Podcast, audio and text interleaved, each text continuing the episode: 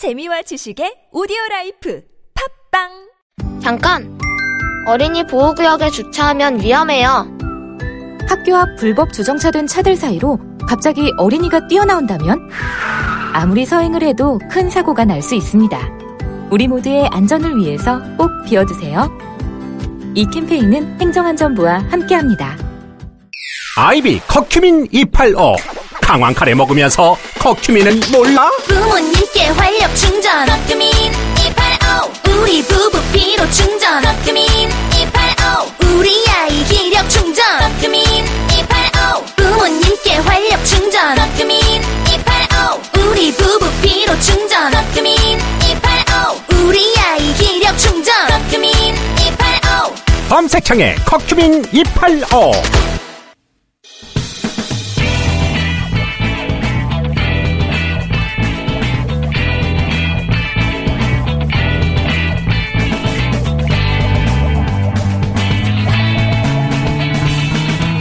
김어준의 뉴스 공장. 자, 지난 15일 한국조세재정연구원에서 한 보고서가 나왔습니다. 어, 지역화폐가 오히려 지역경제의 마이너스다. 이런 보고서인데 이에 대해서 최백원 교수님과 함께 얘기 나누고 있습니다. 이제 배경을 이해했습니다. 예. 2부에서. 자, 그러면 이제 내용으로 들어가서 예. 조세현 보고서가 주장하는 바를 먼저 소개해 주시고. 예. 그 이제 두 번째 큰 틀에서 말씀드리고 싶은 거는요. 이제 이게 전문가들이 한 거기 때문에 기자들이 이해를 못해서 이제 그러니까 그대로 쓸 수가 있는데 이제 이거 이거잖아요. 그러니까 지역 앞에 발행했을 때 예. 그게 이제 그러니까 지역의 소위 소상공인들의 매출액이 얼마나 기여를 하느냐 이거잖아요. 예. 예. 이거를 이분들이 이제 그러니까는 소개를 했어요. 예. 전적으로요. 그러니까 지역의 소상공인들한테 도움이 되는 건 확실하고. 예.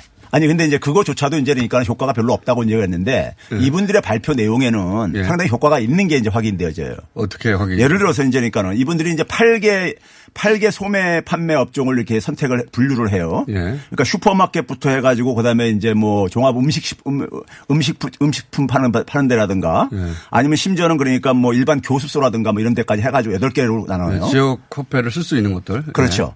근데 이제 그 중에서 슈퍼하고 소위 말해서 음식품 음식 음식료를 파는 이제 이 종합 소매업 같은 경우는 예.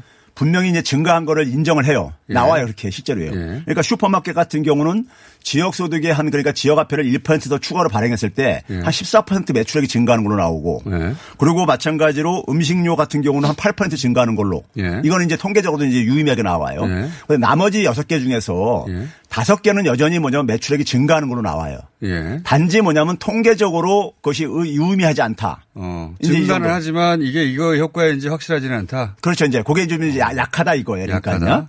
그리고 이제 뭐 하나가 이제 그러니까는 마이너스로 나오는데 그것도 통계적으로 유- 의미가 있지는 않고요. 예. 그러면 이제 우리가 이런 문제가 왜 나오냐면요. 이런 겁니다. 이게 지금 2018년까지 대상으로 했어요. 근데 재난지원금을 얘기하려면 그렇죠. 올해- 올해라든가 이렇게 예. 해야 되는데 적어도 그다음에 또 한 가지는 뭐냐면은 2018년까지의 통계만 가지고 한 겁니까? 그렇죠. 예. 어. 2010년부터 18년까지만 했는데 2019년하고 2020년 통계가 있을 텐데. 19년 통계가 있죠. 예. 19년 통계를 가지고 한 연구소도 있고요. 지방행정연구원 같은 경우는요. 예. 한, 한 개 있는데. 그래 예를 들어서 이제 보게 되면은 2018년까지는 굉장히 중앙정부에서 지원을 안 했기 때문에 예. 더군다나 안 했기 때문에 굉장히 발행액이 적었어요. 아. 발행액이 굉장히 적었습니다. 예를 들어서 그러니까는 18년도에 보게 되면 전체 발행액이 3,714억 원인데 예. 한개 지자체당 보게 되면 한 56억 분이 안 돼요. 어. 이게 올해 이제 발행액이 한 14%뿐이 안 되는 규모입니다. 최고로 이제 많았던 분석 기간에 올해 10분의 1 정도밖에 안 예. 됩니까? 그러니까 이 분석 기간에 최고로 많이 발행했던 해가 그런데 네. 거기에 또 한 가지 뭐냐면요. 지자체별로 발행액이 굉장히 이렇게 편차가 심해요. 예. 경상북도 같은 경우가 제일 많은데 1171억 원을 발행했어요. 예. 그런데 이제 에, 예를 들어서 경기도 같은 경우는 485억만 발행했고요. 예. 인구는 근데 경기도가 다섯 배가 더 많습니다. 그렇죠. 경상북도보다도요. 예. 그러니까 이 편차를 인구까지 포함해서 하게 되면 12배가 넘게 차이가 나요. 어. 인천. 같은 경우는 5억 분이 발행을 안 했어요. 어. 경상북도하고 인구가 비슷한데. 어. 그러니까 편차가 심하거든요. 제가 그러네요. 이제 이 얘기를 기- 장황하게 설명하는 이유가 뭐냐면은 아까 통계적으로 유의미하지 않은 게 나오는데 예. 나오는 게 예를 들어서 예를 들면 이런 겁니다. 뭐 이제 문화 오락 이제 여가 용품에다가 이제 판매 같은 경우 보게 되면은 거기도 보게 되면은 그러니까 한 3.3%가 매출이 증가한 걸로 나와요. 예. 나오는데 이게 왜 그러면 이게 통계적으로 유의미하지 않게 나오냐면요. 어떤 지역은 어떤 지역은 그러니까 이 부분이 그러니까 발행액이 적은 에, 지역은 어. 이 부분까지 돌아가지가 않죠. 슈퍼마켓이라든가 그렇겠죠. 음식품이 먼저 쓰고 그렇겠죠. 그럼 나머지 여러 개 없으니까 거기 쓰, 쓰- 쓰지 않을 게 아닙니까? 그렇겠죠. 거기에 매출액이 거의 안 잡히는 거예요. 아. 근데 많이 지원된 쪽은 많이 잡히죠. 그러니까 토- 인구 통계학적으로도 보정이 돼야 되고 액수로도 보정이 돼야 되는데 네. 그게 없다. 그러니까 이래서 그러니까 10개 중에서 예. 대상 지역이 10개 중에서 6개가 만약에 굉장히 비중이 낮아요. 예. 그리고 4개가 만약에 비중이 높으면은 예. 평균적으로는 그러니까 매출액이 증가한 걸로 잡히면서 통계적으로 유의미지 않게 될 수가 있는 거예요. 어, 무슨 얘기인지 알겠습니다. 예. 어, 그러니까 이게 이분들이 발, 이분들이 연구한 것도 예. 이 매출액이 증가하는 건 자- 에, 확인된다 이거예요. 그러니까 2019년 자료를 포함하지 않은 게 일단 문제고 그렇죠. 교수님이 보시기에 왜냐하면 이때부터 이제 그 중앙정부에서 지원을 했기 때문에 그리고 맞습니다. 지역 편차도 크고 그 지역 인구도 다른데 네. 거기 그 가중치를 전혀 감안하지 않았다. 네. 어, 그런 문제가 일- 통계적으로 문제가 있다. 예. 이런 이런 식으로 통계를 내는 건. 예, 그래서 네. 통계가 그렇게 나왔으면 나왔 나온 다음에 네. 이거를 그러니까 결과대로 그대로 이제 솔직하게 해석을 하지 않고 네. 이게 없다고 이제 그러니까 먼저 이제 그러니까 이 그 해석을 해놓고 나서 이걸 끼워 맞추려다 보니까는 그렇게 어떤 문제. 어떤 문제가 어. 생기냐면은 경기도에서 만약에 지역화폐를 도입했을 때 예. 서울은 도입을 안 했어요. 예. 도입을 안 하게 되면은 경기도에서 만 쓸 수 있으니까 지역화폐는 예. 서울에 가서 안 쓸 게 아닙니까? 못 쓸 게 아닙니까? 예. 그러면 서울에서 소비하는 게 소매, 소매 판매가 줄어든다 이거예요. 아 논리가 그런 예, 식이에요. 부정적으로 영향 미친다 이거죠. 인접적에. 아, 그러니까 지역 화폐는 그 동네만 쓰니까 예. 어쩌면 다른 동네에서 돈을 썼을지도 모르는 사람이 예를 들어서 뭐 인천에서만 쓰니까 서울이 그만큼 줄어드는 거 아니냐. 예. 아 그런 논리예요? 예, 인접 지역이 그러니까 그만큼 피해 본다 이거예요. 첫째는요. 근데 제가 볼 때는 신선한- 인접 지역이 아니라 대형 논리네. 유통업자가 소매 판매가 감소하고 있고 그건 통계청 저걸로도 확인이 되어져요. 대개 보게 되면요. 이게 이 지역 화폐들은 대부분 이제 중소상공인 소위 골목 상권 보호의 차원에서 이제 만든 거잖아요. 만들었기 때문에 예. 예. 어 동네 슈퍼에서는 써도 대형 유통 그 체인에서는 안 쓰죠. 못 쓰죠. 못 쓰죠. 예. 그러니까 대형 체인 유통의 소매 판매는 줄어들 수 있죠. 줄어들 수 있는데 그 효과는 나오, 나오는 나오겠네요. 예. 어. 근데 이제 그걸 인접 지역으로 이제 그걸 이걸 치환시킨 거예요. 대형 유통업체 소매 판매를요. 아, 그다음에 또. 하나는 뭐냐면 이제 인접 지역이 이제 그러니까 그러면 경쟁적으로 또 이제 지역 앞에 도입을 한다 이거예요. 예. 도입을 하게 되면 서로가 이제 그러니까 상호 피해를 입히니까는 예. 상쇄되고 난 다음에 무슨 피해가 나타나냐면 화폐 발행 비용, 상품권 발행 비용. 그게 한 460억이 이제 그러니까 발행된다고 하는데 예. 최근에는 근데 사실은 그것도 다 전자화폐라든가 예. 카드로 다 이렇게 많이 대체했기 때문에 아, 그것도 없어지는데 이해했습니다. 이해했습니다. 예. 그러니까 골목 상권용으로 발행된 거기 때문에 뭐 이마트 같은 대형 마트들은 매출을 줄지 않냐 예. 그런 피해가 있다. 예. 어 그런데 이제 이쪽도 발행하고 저쪽도 발행하면 서로 똑같지 않냐. 그런데 예. 그럴 때는 발행 비용이 또 손해다. 예. 전체적으로. 예. 그러니 이익은 없고 손해만 있는 것이다. 그렇죠. 거네요. 그래서 이제 그러니까 손실 그러니까 국가 전체적으로 이게 재고해야 된다 이렇게 하는 데는데 문제는 그러면서 결론에 또 뭐라고 얘기하냐면요. 올해 긴급 재난 지원금 같은 경우는 지역 화폐이면서 예. 전국에 그러니까 다 균일하게 이렇게 줬잖아요. 예. 그다음에 이제 이게 카드로 줬잖아요. 예. 그러니까 화폐 발행 비용도 안 들고 예. 그다음에 이제 서로 이제 그러니까는 이 그이 뭡니까 안 상세도 안 들고 그러니까는 예. 이거 효과가 있을 거다 또 이렇게 얘기를 해요. 아 이번에는 근데 이제 그러니까 그 아, 이게 이런 거군요. 간단하게 요약하면 대형 어, 유통 대기업의 매출 감소 예. vs 자영업자의 매출 증가 이 두 가지가 있는데 그게 부- 서로 부딪히는 거죠. 부딪히는데 어, 이 연구는 기본적으로 유통 대기업의 매출 감소 부분에 주목한 거군요. 기본적으로 이 논리 베이스가 예. 그런 셈이네요. 그래서 이제 일부 이제 뭐 정치인들이 그러니까 과거에 그러니까는 소위 이명박 박근혜 정부 때 예. 소위 말해서 그 당시에도 이제 골목 상권 보호라든가 이런 게 많이 있었잖아요. 예. 또, 예, 동네 그러니까 대기업 유통업체들 못 들어오게 하는 거. 예, 예. 그리고 이제 중소기업 육성 업종 해가지고 막 선정도 하고 막 그랬었잖아요. 예, 예. 지정 업종 해가지고요.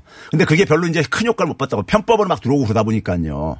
예? 그랬었죠. 그 당시에도 얘기했던 게 뭐냐면 소비자들의 선택의 저거를 제한한다. 이렇게 해가지고 그렇죠. 그 당시 공- 했었었어요. 그러니까 골목 상권 보호의 가치보다는 소비자 선택권을 제약해서 이건 나쁜 거다 이런 그렇죠. 그런 식으로 그랬었는데 예. 이거는 근데 이제 뭐냐면은 이게 그러니까 옆에 인접 지역을 그러니까 피해를 입힌다는 것을 인접 지역이 아니라 그러니까 대기업 유통업체들 피해 보는 것을 인접 지역으로 이걸 치환시켜 가지고 어. 그래서 만약에 플러스 마이너스 똑같다면 지금 현재 어려운 것은 자영업자들이고 골목 상권이니까 이 코로나 시기에는 네. 어, 똑같이, 그러니까 이 유통 대기업이 매출 감소한 분량만큼 자영업자가 매출을 증가하면 이거 지금 시기에는 권장해야 되는 거 아닙니까? 그렇죠. 예. 그러니까 그런 점. 그런 점에서 지역 화폐 도입 목적이 정책적 목적이 예. 완수가 되고 있는 거예요. 그런 셈이네요. 예. 그러니까 정책의 도입 목표를 평가를 해야 되는 거지 예. 엉뚱한 걸 가지고 얘기를 하면 안 되는 거죠. 이해했습니다. 자, 여기 대해서 이걸 연구하신 분도 저희가 한번 연결해 볼까 인터뷰 하실지 모르겠습니다만. 자, 오늘 여기까지 하겠습니다. 최백은 교수님이었습니다. 네, 감사합니다. 감사합니다.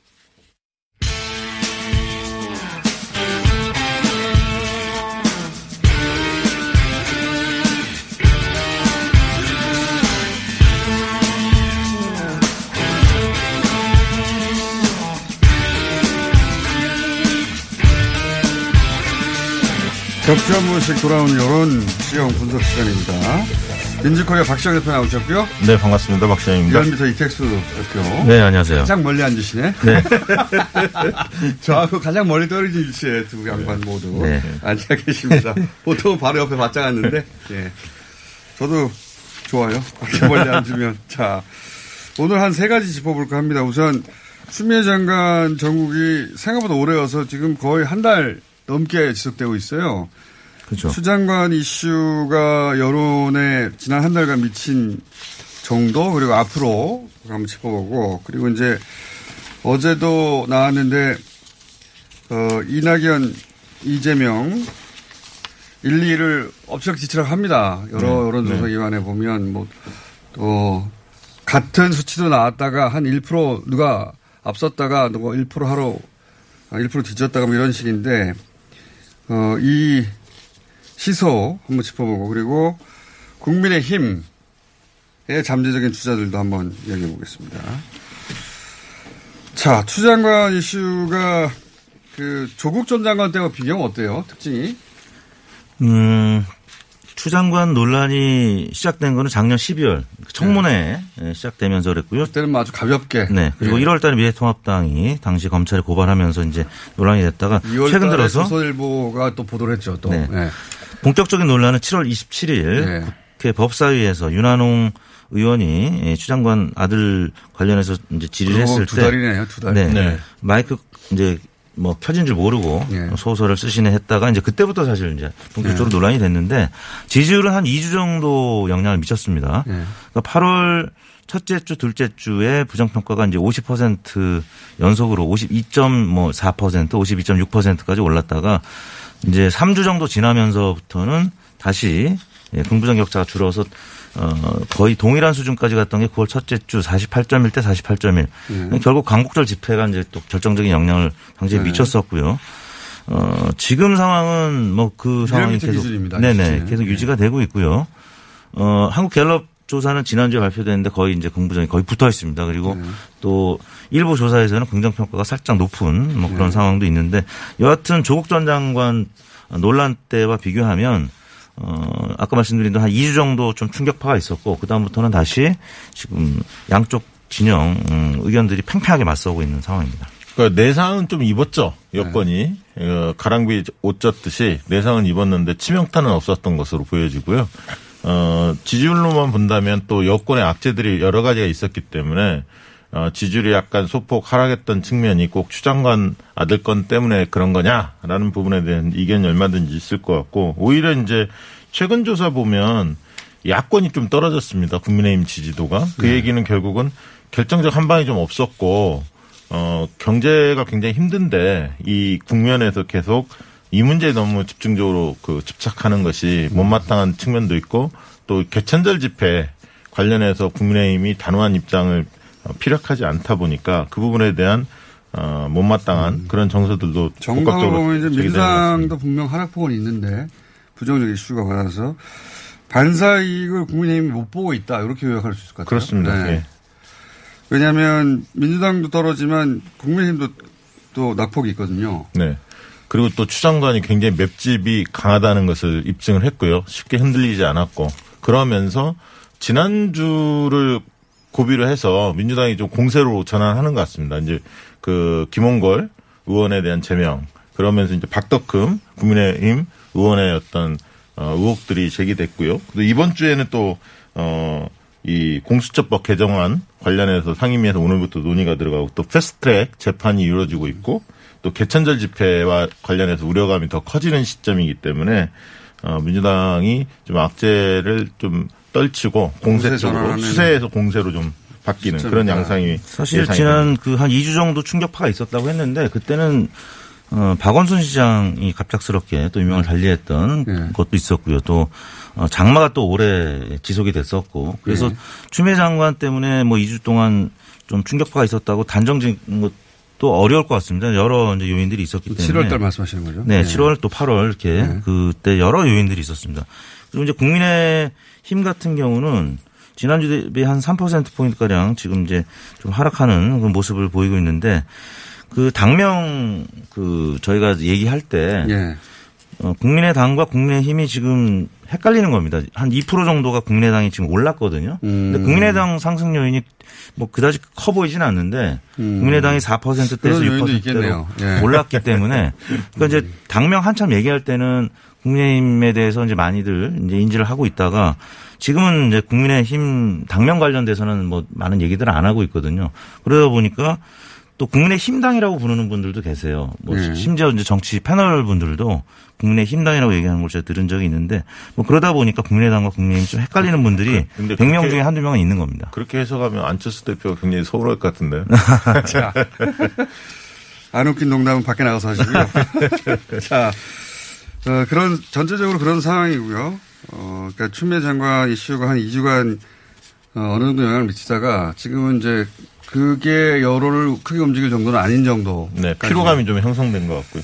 그렇고요. 자, 이재명, 이낙연, 이낙연, 이재명 두 분의 시선은 어떻습니까? 최근 한 두 달 가까이 계속되는 것 같은데. 두 분이 엎치락뒤치락 하는데 거의 딱 붙어 있다 이렇게 보는 게 맞을 것 같고요. 조사 기관마다 약간씩 다른데 어제 나온 조사를 보면 두 분이 딱 붙어 있더라고요. 예, 동률이 나왔어요. 예, 동률이 나왔고 특히 이제 이낙연 지사의 상승폭이 조금 소폭 더 높은 것으로. 나왔는데 예. 두분 다 다 지지율은 소폭 이낙연 상승했습니다. 대표가 한2% 정도 상승하고 이재명 지사가 한 1% 정도 하는. 네네. 폭도 적어요? 올라가고 내려가고. 네, 양강 구도가 그 확실히 굳혀져 있다. 지금 상황에서는 그렇게 좀 보여지고요. 근데 저는 유심히 봤던 거는 이제 호감도 측면이었는데 네. 어, 두 분 다 호감이 50%, 어, 초중반 때고 비호감이 30%, 후반 때 40% 초반 때 이렇게 나왔는데 어쨌든 이재명 지사가 호감도가 더, 약-. 더 높은 어, 상황을 기록했습니다. 그 보편적으로 또- 생각하기에는 어, 이낙연 지사 호감도 더 높지 않을까 이렇게 생각할 수 있었는데 이재명 지사 더 높았던 것이 좀 특징적이었는데 이재명 지사는 그 보수층에서 호감도가 네. 상대적으로 더 높더라고요. 그렇습니다. 그러니까 민주당 지지층에서는 이낙연 지사의 호감도 더 높고요. 예. 그래서 이제 두 분 다 과제는 분명해진 것 같아요. 하나는 뭐냐면 이- 이재명 지사는 좀 감정을 컨트롤하는 문제. 이 욱하는 게 약간 이제 어떤 민감한 현안들이 나올 때 실제 그래- 감정을 컨트롤 못하는지는 모르겠는데 그렇게 예, 비춰진다는 비춰진다는 거죠. 측면이 예. 하나 있고요. 어, 말두 번- 잘하십시오. 예. 두 번째는 이제 이재명 지사 이거 듣다가 또 욱하실 수도 있어요. 민주당 내 비호감이 20% 초반대로 나오던데 이 부분을 10%대로 줄일 필요가 있고요. 왜냐하면 일단 내부 경선에서 겨- 결과가 나야 할 텐데 네. 내부 경선만 기준으로 놓고 보자면 이낙연 대표가 유리하단 말이죠. 그렇죠. 네. 그 이제 확장력 측면은 확실히 이재명 지사 있다는 게 확인됐고요. 또 그런 반론도 제기할 것 같아요. 이제 서로 그런 얘기들을 음. 과거에 문재인 어, 안철수 2012년에 비슷한 논쟁이 있었는데 확장성이냐 네. 어, 그거 가지고 근데 네, 두 번째 이제 이낙연 대표의 경우에는 개혁성을 좀 보강할 측면이 있고요. 그 부분에 대한 의구심을 여전히 가지고 있는 분들이 꽤 있습니다. 두 번째는 이제 지지층의 어떤 열기. 그러니까 이제 이재명 지사 쪽은 좀 적극 지지층이 좀 많아 보이는 반면에 이낙연 음, 대표의 경우에는 어, 지지층이 좀 소극화돼 있는 게 아니냐. 이 부분은 장단을 좀 비교하자면. 적극성을 좀 발휘할 필요가 좀 있어 보입니다. 이런 주장도 할 것 같아요. 그러니까 이재명 지사의 보수 지지층이 호감을 표시하지만 대선에 표까지 줄 거냐. 그런 이제 이- 그 이낙연 지사 쪽에서는 반론이 있을 것이고. 네. 그 이재명 지사 쪽에서는 어 확장성이 이낙연 대표가 더 낮은 거 아니냐. 음. 예. 보수 층에서도 표를 끌어와야지. 이런 논란이 지금 시, 이런. 시점에서의 역센터 역선택이라고 보여질 보여지도록 해석하는 부분들은 지금 시점은 적절하지 않고요. 근데 이제 선거 기간은 그럴 수 있죠. 앞으로 그 얘기를 하겠죠. 예. 이재명 지사 같은 경우는 이제 여당 내에서 야당 역할을 또 하고 있는 부분이 중도층이라든지 아니 보수층에서 어필하고 있는 거고 또 하나는 또 보편적 복지 재난지원과 관련해서 네. 이제 전 국민 다 지원하자 뭐 이런 부분 때문에 최근 들어 선호도가 조금 더 높아진 것이 아닌가 싶습니다. 이낙연 대표 같은 경우는 어쨌든 어 안방 호랑이 만약 그렇죠. 비유적으로 말하자면 민주당 지지층에서만 강세이고 네. 어 원래 이제 중도 그 이미지로 표를 확장할 거라고 그랬는데 지금 지지율에서는 그걸 보여준 적이 없지 않냐. 뭐그 이런 호감도가 중요한데 호감도에서 오히려 이재명 지사보다 네. 약간 약간 뒤처진다는 측면을 고민해봐야 할 것 같습니다. 양방 양쪽 모두 이제 공략할 지점들이 있어요 보니까 네. 논리적으로 그런 상황이고 지금 국민의힘 쪽에서는 아직은 이 사람이라고 하는 주자가 네, 없습니다. 눈에 안 띄고 있는데 이렇게 오래 가면 안 된단 말이죠. 그렇죠. 우수정에서. 오히려 국민의힘 전직 구성원의 또 홍주표 네. 전 대표가 오히려 일입니다. 가장 앞서 있는 예. 예, 그런. 상황입니다. 예. 홍준표 물론 뭐 큰 차이는 아니지만 홍준표 네. 전 대표가 1위 그리고 안철수 대표가 네. 두 번째 그다음에 오세훈 뭐 그런 예, 분들이죠. 업적 기차하고 있는데 지금 대선이 이제 2년도 안 남았는데 이렇게 주자가 아직 형성이 안 된 것은 야당 입장에서는 아프죠. 네. 네. 불임 정당 이미지가 계속 가고 있는 거고 정말 이례적이죠. 보통 이 정도 맞습니다. 되면은 예. 적어도 뭐 2, 3위권에 주자가 있어야 되는데 뭐 그나마 이제 갤럽이나 리얼미터는 윤석열 총장이 포함이 돼 있는데 뭐 이- 이분이 지금 국민의힘 소속도 아닌 거고 네. 홍준표, 안철수 마찬가지입니다. 그리고 어 뭐 지난주에 권성동 의원이 입당이 됐는데 복당이 됐죠. 이제 어 홍준표 또 김태호 의원 등등이 지금 뭐 그 지지율이 아주 높지는 않지만 그래도 잠재적인 유력 네. 주자들인데 당 바깥에 있다 보니까 여전히 불임정당 이미지. 그러다 보니까 이제 안철수 대표도 계속 그 정치적 효용을 인정받아서 네. 뭉쳐 뭉치려고 하는 거죠. 저기 네. 네. 국민의힘 쪽에서는 네. 안철수 대표 쪽에서는 몸값을 최대한 키워야 하니까 네. 어 그럼 전혀 반항하지 않고. 근데 이제 이 추세가 너무 오래 지속돼 가지고 그렇죠. 벌써 한 2년 가까이 계속해서 주자가 없는 상태로 가고 있는데 대- 어차피 이제 내년 서울시장 선거되면 국민의힘 쪽에서도 주자가 네. 어, 잠재군으로 형성돼서 나오긴 나올 거 아닙니까 당연히. 네. 예. 지금부터 사실은 이제 서울시장 대비해서 인물을 키워야죠. 부각을 시켜야죠. 위력 주자를. 전혀 예상치 못한 인물이 나올 가능성도 이제 언급은 하긴 하던데. 그래서 서울에서 국민의힘에서는 김동연 전 부총리, 예. 그다음에 윤희숙 의원, 예. 어, 그다음에 조은희 서초구청장 등등이 이제 다크호스로 떠오르고 있고요. 그 외에 이제 기존 후보들 중에는 오세훈 전 시장, 어, 뭐 이해운 전 의원, 나경원 전 의원 등등이 예, 거론이 되고 있는데 이 또 잠룡급 어, 주자들 중에서는 예를 들어서 오세훈 전 시장이 예. 서울시장이 당선이 되면 바로 대권 주자가 되는 것이기 때문에 당내에서 약간의 그런 견제 심리가 좀 있습니다. 근데 오세훈 개인적으로 안 나올 것 같은데 서울시장 나오겠어요? 대권 서울시장 나오면 거. 대선 못 나가죠. 네, 예. 그렇죠. 현실적으로. 아무리 그래도 네. 1년 후에 대선 나온다는 네. 건 말이 안 되니까. 예. 근데 어쨌든 이런 분들의 이름이 거론이 되고 있는지 윤곽이 잘 안 나오고 있다, 아직은. 네, 예, 아직은 그렇죠. 그렇습니다. 윤곽이 안 나오고 있고 이분들이 동시에 이제 대선 후보로도 거론되는 분들이라. 네. 야, 안철수 전 대표도 이야기가 나오고는 있습니다만 예. 예. 그건 이제 국민의 힘과 국민의 당이 어쨌든 통합을 하거나 뭐 단일화를 한다든가 어떤 후보 그런 단일화를 과정을. 거쳐, 거쳐야겠죠. 네. 안철수 대표가 근데 이제 서울시장에 나오면 대선은 못 나오는 거니까. 그렇습니다. 본인의 진로를 그렇게 정하느냐 하는 건 굉장히 큰 네. 이슈이죠. 그냥. 서울시장 후보로 여권에서 거론되는 분들은 어떤 분들? 여권은 이제 박영선 장관, 추미애 장관 이런 두 분이 좀 어, 유력하게 검토가 되고 있는데 우상호 두 분이 유력하게 검토되고 있어요. 예, 우상호 의원 검토된다는 거는 당에서 검토한다는 겁니까? 아니죠. 본인들이 스스로 검토한다는 겁니까? 본인들은 별로 아직은 입장을 내지 않는 것 같고 예. 당내에서도 사실 조, 조심스럽죠. 왜냐하면 당의 입장이 아, 결론이 안 이런. 분들이 거론된다, 거론된다. 우상호, 뭐 박주민 이런 분들이 같이 거론이 되는 것 같습니다. 아, 우상호 의원 네. 이 의사가 있답니까? 거론이 되고 있는 거죠. 네, 약간의 뭐 예, 생각은 다 정치인들의 생각이 있는 거니까요. 예. 근데 아무튼 이제 미투 논란 때문에 박영선, 추미애 두 분이 더 유력하게 거론이 여성 되고 후보가 있는 더것 유력할. 것이다. 이런 예, 얘기를 예. 하고 있죠. 이 변수는 서울시장 변수는 어쨌든 부동산 문제가 가장 민감했기 때문에 이 추이가 어떠냐 부동산 문제에 대한 그리고 두 번째는 박 시장의 어떤 시정 기조 여기에 대한 어떤 시민들의 판단 지속성이 지속성 문제에 대해서 판단하는 문제 그다음에 이제 젠더 이슈와 관련된 것들 그다음에 이제 투표율이 높지는 않을 겁니다. 이전에보다 보궐선거기 안 때문에 그래서 적극 지지층의 어떤 열정, 열기 이런 부분이 좀 중요해 보이고 지지층은 뭐 양쪽 모두 강하니까. 예. 그럼 또 이제 적극 지지층이 주로 참여하는 선거에는 또 리얼미터가 네. 어, 적중률이 높은 편 아닙니까? 아, 고맙습니다. 평상시 여론조사 가지고는 말들이 많은데 여당 적게 나온다고 네. 다른 여론조사에 비해서 어쨌든 이런 선거하면 어, 리얼미터가 또 힘을 발휘하니까요. 예. 그때 그래서 그 힘을 발휘해서 아직도 안 죽고 있는 거잖아요. 그래서 원래 이제 한 8월 달에 여론조사가 이제 뭐 그, 뭐 서울시만 봤을 때. 네. 근데, 어, 8월 달에는 사실 국민의힘 쪽에 좀 기울어진 조사 결과들이 좀 있었는데요. 그랬죠. 뭐 지금 상황은 좀 바뀐 것 같습니다. 그때보다 뭐 당청 지지율이 좀 반등을 했고 또 박원순 시장 관련한 뭐 또 여러 가지 반박 재반박 동영상들이 지금 계속 나오고 있습니다. 그래서 어 그런 부분들과 관련해서 어 민주당 지지층에서는 또 새롭게 보고 있는 음, 또 층도 있기 때문에 그래서 지금 예측하기는 좀 어려운 것이 아닌가. 근데 향후 조만간 여론조사 기관에서 이제 잠재적인 서울시장 후보군도 이제 네, 조사에. 들어가야 되지 조사할. 수밖에 없죠. 예. 얼마 안 남았거든요, 이제 네. 사실상 6개월 남짓 남았는데 자, 어, 두 분 나온 시간 중에 최근 가장 재미없었네요. 자, 잘 최근에 나온 두 분의 시간 중에 가장 어머님 얘기도 안 하시고 여기까지 하겠습니다. 박시영, 이택수 두 분이었습니다. 감사합니다. 네, 감사합니다. 안녕하세요. 치과의사 고광욱입니다. 태아가 자랄 때 가장 먼저 생기는 기관이 어디일까요? 바로 입입니다.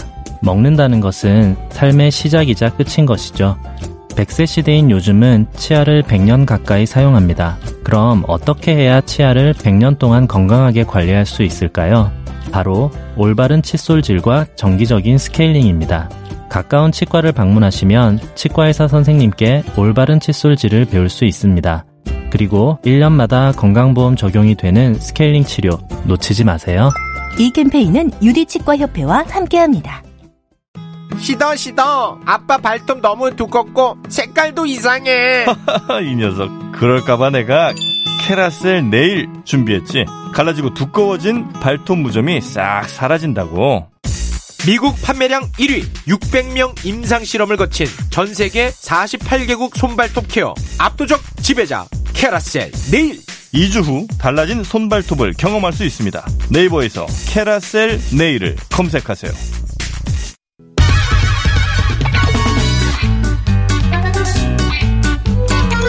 자, 원래 신양 신장인데 예, 오늘 지난주에 이어서 추미애 장관 아들 이슈가 있어서 어, 군에서 법무관을 지냈고 그리고 군 판사까지 지낸 박지원 변호사 포함하여 박신양 신장. 박신양 짱. 이렇게 하면 박신양 짱. 짱. 자, 양지열 신장식 장영진 그리고 박지원 변호사 나오셨습니다. 안녕하세요. 안녕하세요. 우선 이거부터 잠깐 얘기해 보죠. 채널 A가 보도해서 크게 아주 화제가 된 기사입니다. 어, 추장관 아들 휴가 만료일 직 전에 병장 회의에서 병장들끼리 여섯 명이 모여 연장 불가 왜 웃고 들겠어요 이렇게 휴가 연장 불가하다는 기사가 나와가지고 크게 화제가 됐어요. 일단 검찰 출처인데 내용 웃는 이유가 뭡니까? 자꾸? 웃겨요, 맞아요. 이거를 얘기를 해야 돼요. 아, 나 진짜. 그러니까 출처가 아니, 검찰 군대 그런 얘기 있잖아요. 대장이에요, 병장이. 아, 그럼요. 5대 장성 중에 하나죠. 5대 장성. 웃기려고 이제 하는 얘기인데 네. 병장 이렇게 회의라는 진지하십니까? 건 불가능한 얘기고 이제 우리 부대 관리 훈련 이런 게 있어요. 분대장을 제외하고는 병상호 간에 명령을 할 수 없도록 돼 있습니다. 명령을 하게 되면 심한 경우는 영창 처분, 지금은 영창 처분 없어졌습니다. 네. 징계를 좀할수 있도록 돼 있고 돼 있는데 병장들이라 해가지고 분대장이 아니라면 그 회의 뭐 회의 같은 것도 없을 뿐더러 아무런 효과가 없습니다. 그냥 병들은 그냥 같은 위치입니다. 그렇죠. 병장이라 해가지고 네가 휴가를 가라 못 가라 결정도 못 내리고요. 그걸 한다는 거는 지금 계속 얘기했지만 지휘권자 예컨대 중령 정도 되겠죠. 네. 지휘관이 할 수 있는 부분이고 그러니까 이거를 저는 좀 이해가 안 되는 게 군대를 비슷한데 근반은 갔다 온 사람이 여기도 군바 갔다 온 사람 있잖아요. 여기 저기 우리 신장기 변호사나 이런 분들을 또다 압니다. 아니, 이거는. 아 죄송해요. 어, 나 군대 갔다 왔어요. 아, 왜 그래? 갔다 안 갔다 오신 분 아니, 있죠. 군대를 6개월만 가거나 아니면 군사 훈련 한 달만 받아도 다 할수 아, 있는 이거 충, 얘기인데. 누구나 아는 거죠. 이제 병장 간다면은 제가 몇 번 봤어요. 그러니까 그 대대장이 병장들 불러 나와 가지고 저 요즘 애로, 애로상이 뭐냐 뭐 이런 거 물어보는 병장 간담회, 뭐 분대장 간담회는 봤는데 병장 회의라는 거는 지금까지 없어요. 처음 들어봤어요. 그리고 병, 병장 간담회에서 회의라고 붙인 거겠죠. 이렇게 그 분대장들 모아놓고 뭐 예를 들어서 원사가 무슨 일 있어 이번 주에 이런 거 물어보는 뭐 그런 걸 병장 회의라고 이름 붙인 게 아닐까. 근데 채널 A 단독 기사는 너무 진지해요. 매일 개최되는 평상회에서.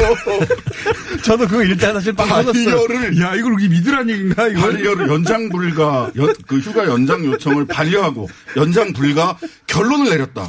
아, 근데 이렇게 나와 너무 진지하게 나와가지고. 앵커랑 그 리포터하는 기자가 너무 진지하게 얘기를 하는데 이게 진짜 이분들이 저 뉴스를 하시는 건지 아니면은 무슨 이렇게 장르를 바꾸시려고 했는지 얘기인지 기관이 있는 것처럼 보도가 됐거든요. 병장 회의가 존재하고 있고 반려라는 표현을 쓰기가 좀 어렵습니다. 반려, 자기들끼리 결론. 뭐 노, 놀이삼아 얘기했던 거라면 놀이 삼아 얘기- 아니 그런 건 존재할 수 있겠죠. 병장들끼리 네. 모여서 야, 걔안 되는 거 아니야? 이런 얘기를 할 수 있죠. 야, 맞아, 맞아, 야, 말이야. 뭐 휴가를 거. 몇번 쓰냐? 이거는 될- 얘기할 수 있는데 네. 그 사람들이 결정을 해가지고 반려까지 시켰다.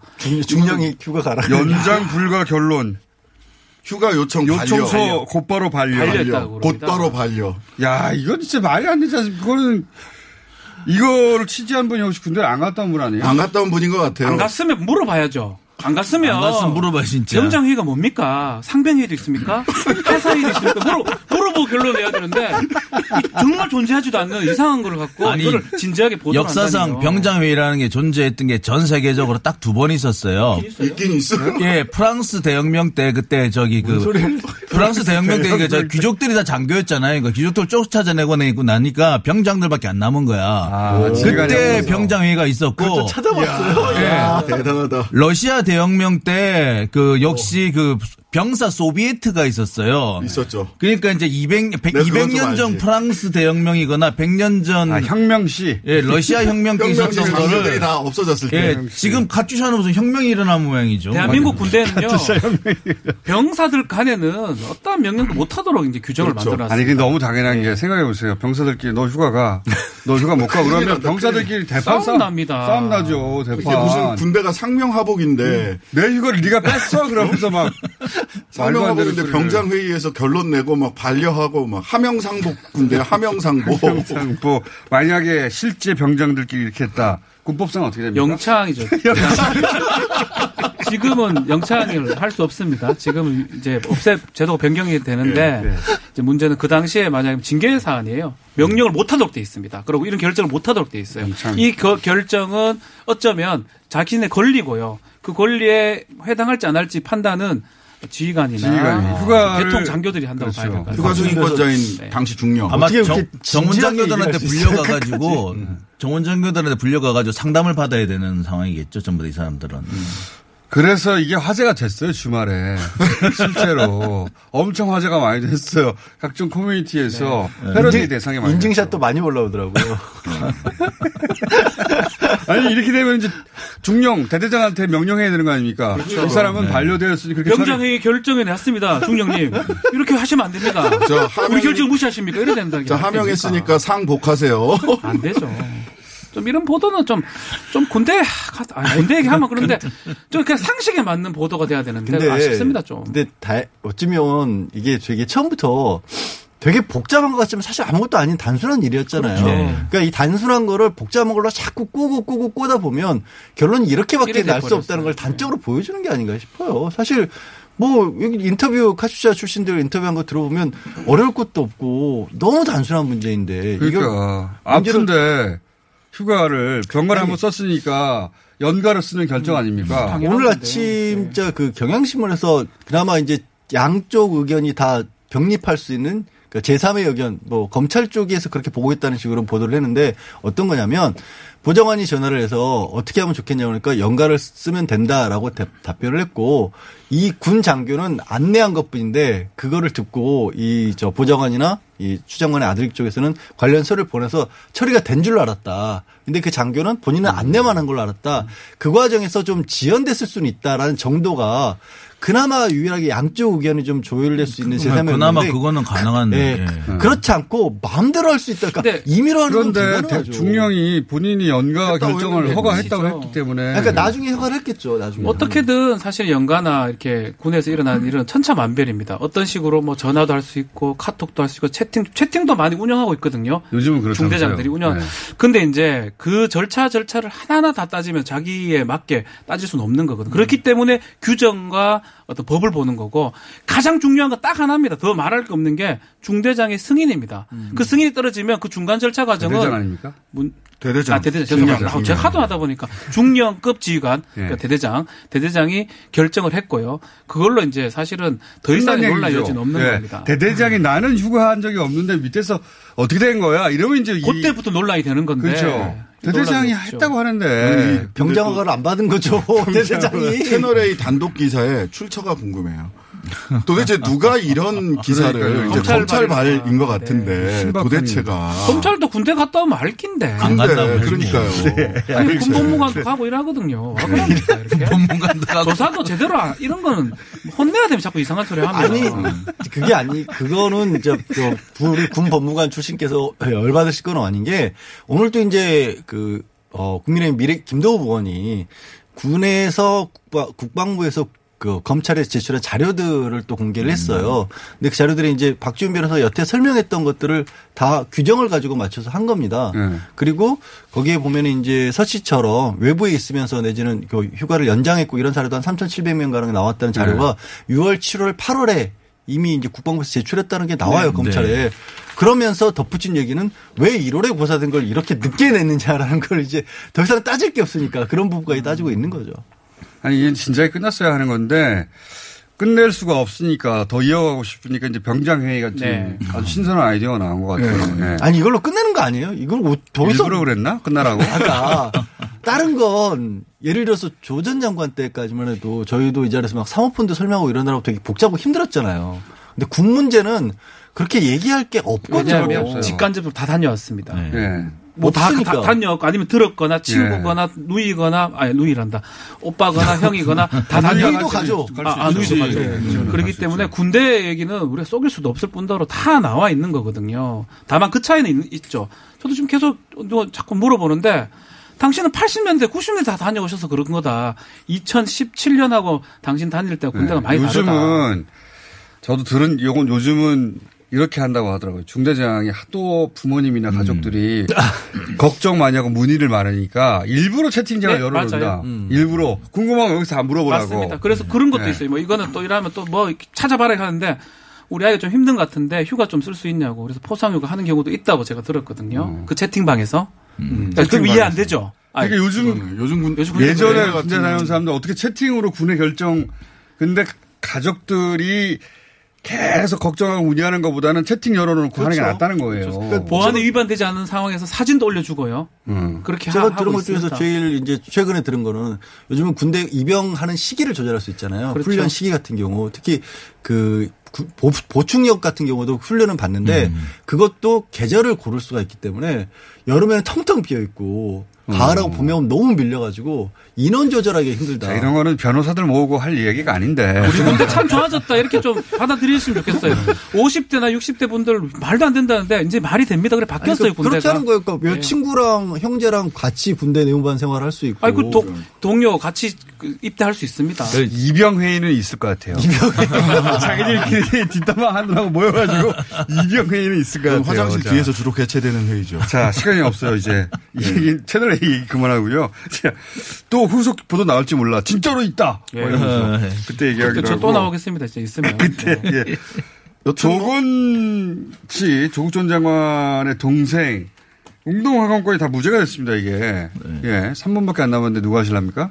그때 웅동학원 같은 경우에는 공사 채권, 그러니까 네. 동생이 건설업을 했었고 외부에서 네. 웅동학원이 학교 이전 과정에서 이제 건설 대금들이 있을 거 아니에요. 네. 대금 들이 있는데 그 조국 전 장관의 아버지가 아들 것만 따로 빼놓고 대금을 치르지 않은 겁니다. 그래서 그 회사는 결론적으로 이제 부도 처리가 됐죠. 그러니까 아들 돈만 안 준 거예요. 준 아들. 돈만 네. 준게 아니라. 네. 아들 돈만 아들 돈만 안. 안 그래서 준 거죠. 이 이제 아들은 다른 일이 할수 없어서 학교에 들어와서 학교 업무 보조를 하고 있었고 자기가 받을 돈이 있으니까 그 받을 돈에 대해서는 법적으로 확인을 해놔야 되잖아요. 그러니까 그거를 법정에서 채권을 만든 겁니다. 그렇지. 근데 여기서 중요한 건 뭐냐면 이게 법적으로 이렇게 확인서를 받고 나면 법적으로 이자가 고율의 이자가 붙어요. 이건 본인이 붙이는 게 아니라 판결문에 나오거든요.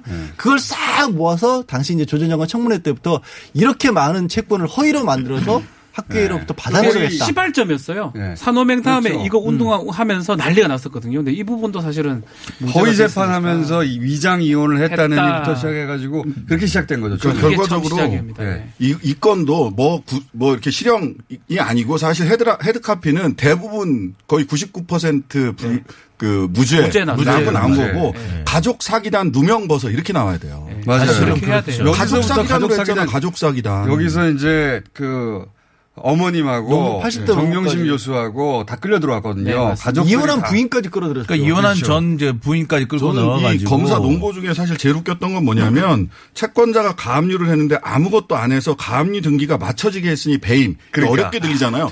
원래 가압, 가압류는 밀행주의라서 상대방이 안 모르게 하는 거예요. 그러니까요. 상대방 모르게 가압류한 걸 가지고 그걸 몰랐으니까 왜 몰랐냐, 왜? 몰랐냐. 모르게 합니다 다. 그걸 알게 했으면 판사가 잘못한 거예요. 판사가 자체를 하는 게 정보를 예외적인 건데요. 정보를 빼준 거예요. 그거를 배임으로 기소한다는 자체가 저는 말이 안 되는데. 그러니까 근데 무리한 기소, 가족 나죠. 무리한 기소 이렇게 네. 기사가 나오는 게 맞아요. 공정하게 보도되려면 그때랑 똑같이 되려면 같은 양에 되려면 이렇게 타이틀을 다는 게 맞죠. 예. 그렇죠. 가족 사기단 다 무죄로 나와. 그래서 그렇게 이제 나는 게 맞습니다. 이번에 나온 저 가장 공정한 보도 중에 하나가 끝났어요. 이, 이연패 회의 끝났어요. 안녕. 안녕.